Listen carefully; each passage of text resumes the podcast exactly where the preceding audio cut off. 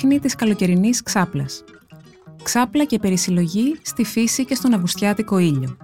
Δύο αποσπάσματα από το απολαυστικό εγχειρίδιο για τον οριζόντιο τρόπο ζωής του Bernd Brunner. Ένα άρθρο του Μεσχέ για το Life.gr. Για να μας ακούτε, ακολουθήστε τη σειρά ηχητικά άρθρα στα Apple Podcast, στο Spotify και στα Google Podcast. Είναι τα podcast της Life.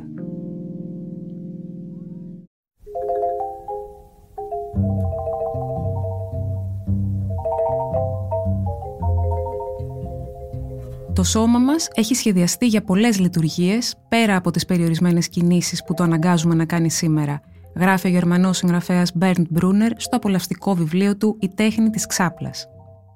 Καθόμαστε πολύ περισσότερο και κινούμαστε πολύ λιγότερο σε σχέση με τους προγόνους μας ελάχιστες γενιές πριν από εμάς. Χάρη στον γενετικό μας σχεδιασμό και στη σωματική μας προδιάθεση, είμαστε προορισμένοι να κάνουμε πολλές και διάφορες κινήσεις – να περπατάμε, να ξαπλώνουμε, να καθόμαστε, να στεκόμαστε όρθιοι και ούτω καθεξής. Η παραμονή στην οριζόντια θέση είναι μόνο μία από αυτές. Είναι όμως έντονος ο πειρασμός να ενδώσουμε στη βαρύτητα που μας τραβάει προς τη γη. Βρισκόμαστε εξάλλου σε συνεχή αντιπαράθεση με αυτήν τη δύναμη. Παρότι δεν το αντιλαμβανόμαστε, διότι έχουμε συνηθίσει να το κάνουμε αυτόματα, δαπανάμε ένα μεγάλο μέρος της ενέργειάς μας παλεύοντας ενάντια στη βαρύτητα. Η τέχνη της ξάπλας είναι ένας ύμνος του Μπέρντ Μπρούνερ στην ξαπλωμένη ανά τους αιώνες ανθρωπότητα, μια πλούσια διερεύνηση της πολιτισμικής μας ιστορίας μέσα από την ξάπλα και συγχρόνως μια απολαυστική συλλογή ιστοριών γεμάτων αλόκοτες ή απροσδόκητες λεπτομέρειες από το πώς ξάπλωναν ή πώς δεν ξάπλωναν οι άνθρωποι τη λίθινη εποχή μέχρι την ιστορία του στρώματος και τις τελευταίες επιστημονικές ανακαλύψεις γύρω από τον ύπνο ή το κίνημα της αργής ζωής. Η θέση και κατάσταση στην οποία περνάμε το 1 τρίτο της ζωής μας ταυτίζεται σήμερα με την αδράνεια και την παθητικότητα και δεν είναι και τόσο αποδεκτή από τη σύγχρονη κοινωνία. Κι όμως, αυτή η οριζόντια δραστηριότητα είναι ανεκτήμητης αξίας. Μας προσφέρει στιγμές χαλάρωσης και περισυλλογής που οδηγούν σε καλύτερες ιδέες.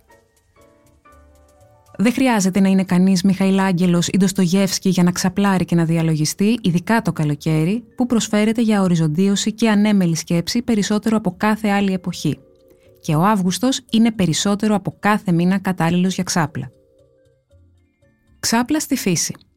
Υπάρχουν κάποια σημεία στη φύση που μας καλούν κυριολεκτικά να ξαπλώσουμε πάνω τους. Το γρασίδι, μια αμμουδιά, ένα άνετο κύλωμα στους βράχους που φαίνεται σαν να έχει φτιαχτεί για να κουλουριαστούμε πάνω στη ζεστή από τον ήλιο πέτρα. Όταν βρισκόμαστε έξω, το βλέμμα μας δεν περιορίζεται από το ταβάνι του δωματίου, μπορεί να χαθεί στον γαλάζιο ουρανό, στα σύννεφα και στην κίνησή τους, στην αδιάκοπα μεταβαλλόμενη μορφή τους. Έχουμε μια αίσθηση του απείρου. Βέβαια, το οπτικό μας πεδίο εξαρτάται από το αν είμαστε ξαπλωμένοι ανάσκελα, στο πλάι ή μπρούμητα. Όταν είμαστε μπρούμητα, το μόνο που βλέπουμε είναι λίγο πάνω από το γρασίδι. Τον ουρανό απλώς τον φανταζόμαστε. Το ξάπλωμα στη φύση έχει έναν εντελώς διαφορετικό χαρακτήρα από το ξάπλωμα σε έναν κλειστό χώρο και αυτό δεν οφείλεται μόνο στο ότι δεν υπάρχει κάποιο εμπόδιο από πάνω μας. Έξω στη φύση γινόμαστε αποδέκτες ενός πλήθους αισθητηριακών ερεθισμάτων. Το έντονο φως, ο άνεμος, το κελάιτισμα των πουλιών, το άρωμα των λουλουδιών, ο φλίσβος του νερού, η ευχάριστη και δυσάρεστη θόρυβη των ανθρώπων και των μηχανών, τα βήματα που πλησιάζουν προς το μέρος μας ή μια μακρινή φωνή που σπάει ξαφνικά τη σιωπή.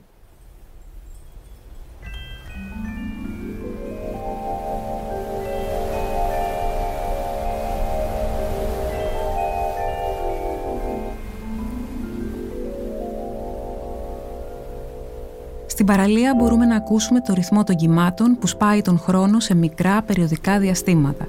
Ακόμα και αν δεν υπάρχει κανένας άνθρωπος κοντά μας, δεν είμαστε μόνοι.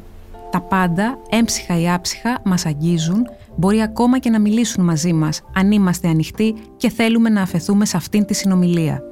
Όταν είμαστε ξαπλωμένοι, αφομοιωνόμαστε στο τοπίο. Είμαστε κομμάτι του και αυτό είναι δικό μας.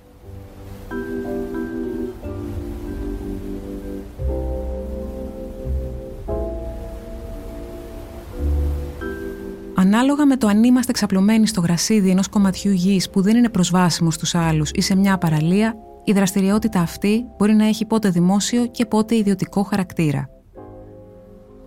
Ένα θρηλυκό διαφημιστικό σποτ μιας γερμανικής μπύρας που φτιάχνεται στην Ανατολική Φριζία δείχνει έναν άντρα που πέφτει στους αμόλοφους και τεντώνει με ευχαρίστηση τα πόδια και τα χέρια του, η απόλυτη έκφραση χαλάρωσης και ελευθερίας. Όποιος έχει δικό του κήπο ή δεν ζει κοντά στη θάλασσα είναι αναγκασμένος να αρκεστεί στα πάρκα.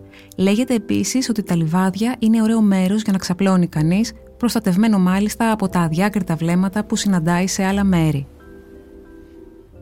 Τα ζεστά βράδια του καλοκαιριού, που μέσα στο δωμάτιο δεν φυσάει το παραμικρό αεράκι, είναι τεράστιος ο πειρασμός να πάρουμε στρώμα και σεντόνι και να κοιμηθούμε έξω. Μας ανταμείβει η δροσερή άβρα, η ευκαιρία να παρατηρήσουμε τα αστέρια στον καθαρό ουρανό και ίσως ένα ευχάριστο πρωινό ξύπνημα υπό τους ήχους των πουλιών. Μπορεί να αποδειχθεί μια εξαιρετικά ιδηλιακή εμπειρία, ωστόσο, καλό θα ήταν να μην την εξειδανικεύουμε κιόλας, Όποιος έχει προσπαθήσει να κοιμηθεί στην ύπεθρο γνωρίζει πόσο ενοχλητική μπορεί να είναι η συνεχής ασυνήθιστη θόρυβη. Η ακουστική είναι πολύ διαφορετική από αυτήν που έχουμε συνηθίσει στο υπνοδωμάτιό μας. Έξω συμβαίνει συνεχώς κάτι. Εάν ακουστεί ένας δυνατός θόρυβος, ενώ βρισκόμαστε ακόμη στην πρώτη φάση του ύπνου, είναι σχεδόν σίγουρο ότι θα πεταχτούμε πάνω. Κάποιοι πιστεύουν ότι η ακοή μας οξύνεται μέσα στο σκοτάδι, Ίσως να υπάρχει βαθιά ριζωμένο μέσα μας ένα κρυμμένο ένστικτο από παλιότερα στάδια της εξέλιξης του ανθρώπινου είδους που μας θυμίζει ότι είμαστε πολύ πιο εκτεθειμένοι σε κινδύνους όταν βρισκόμαστε έξω. Στην πραγματικότητα δεν ξεφεύγουμε ποτέ από αυτό το ένστικτο. Έχει παρατηρηθεί στους άστεγους που κοιμούνται έξω πόσο διαταράσσεται ο ύπνος τους εξαιτίας της συνεχούς εγρήγορσης στην οποία βρίσκονται, γεγονός που έχει πολύ αρνητικές επιπτώσεις και στην υγεία τους.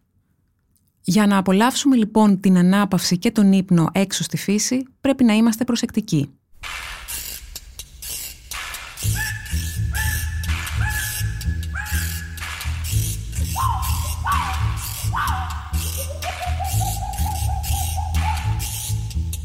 Αυτό ισχύει πολύ περισσότερο όταν κοιμόμαστε στο δάσος, όχι μόνο εξαιτίας της έντονης ή ακόμη και ενοχλητικής μυρωδιάς των ολουδιών, της ύπαρξης μικρών ή μεγάλων ζώων που φτερουγίζουν γύρω μας ή μας κοιτάζουν μέσα στο σκοτάδι, αλλά και λόγω του υγρού και λασπόδους εδάφους όπου θα πρέπει να ξαπλώσουμε. Γενικά, τα δάση δεν ευνοούν τον καλό ύπνο, έστω και αν δεν αποτελούν πλέον καταφύγιο φαντασμάτων, μαγισσών και άγριων θηρίων.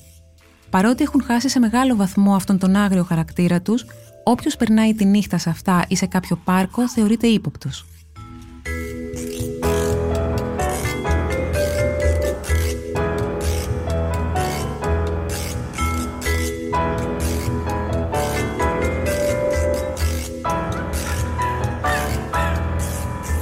Τη δεκαετία του 1860, όσοι συλλαμβάνονταν να περνούν τη νύχτα στο πάρκο Tier Garden του Βερολίνου καταντάσσονταν αμέσως στην κατηγορία του αλήτη και του εγκληματία ακόμα και αν δεν είχαν διαπράξει κανένα αδίκημα.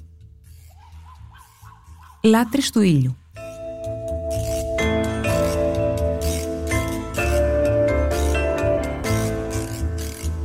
Στις μέρες μας είναι συνηθισμένο να ξαπλώνουν οι άνθρωποι στον ήλιο. Ωστόσο, αν το εξετάσουμε ιστορικά και πολιτισμικά, πρόκειται για ένα αρκετά ιδιόρυθμο ζήτημα.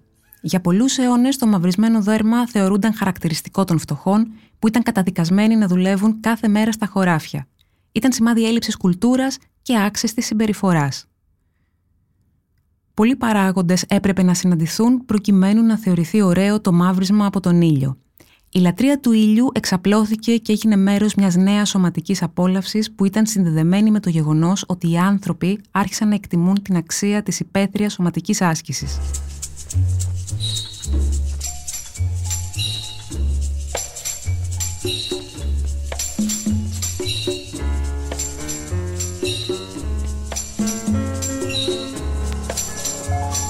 Ο Γερμανός συγγραφέας Georg Christoph Lichtenberg, που έχει γίνει ευρύτερα γνωστός για τους αφορισμούς του, υποστήριζε ότι το φως του ήλιου είναι το πρωταρχικό μέσο ενίσχυσης της υγείας και της ζωτικότητας.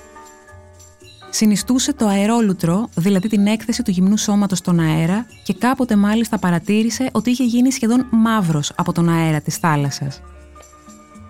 Ο Ελβετός υπέρμαχος της φυσικής ιατρικής Άρνολτ Ρίκλι ο οποίος προς μεγάλη φρίκη των γύρων του συνήθιζε να κάθεται στον ήλιο εντελώς γυμνός, άνοιξε το 1854 στη Σλοβενία την πρώτη εγκατάσταση θεραπευτικών αερόλουτρων.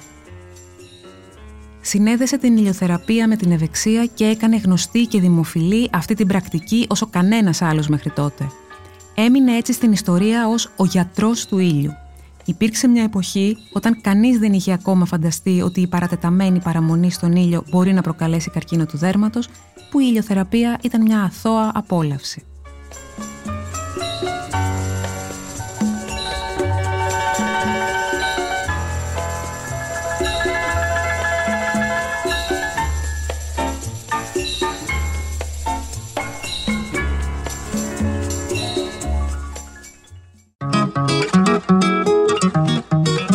Ήταν ένα άρθρο του Μεσχέ Ιλό για το Life.gr.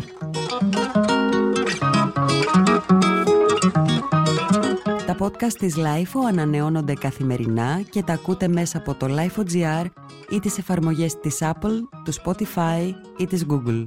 Κάντε subscribe πατώντας πάνω στα αντίστοιχα εικονίδια για να μην χάνετε κανένα επεισόδιο. Είναι τα podcast της Life.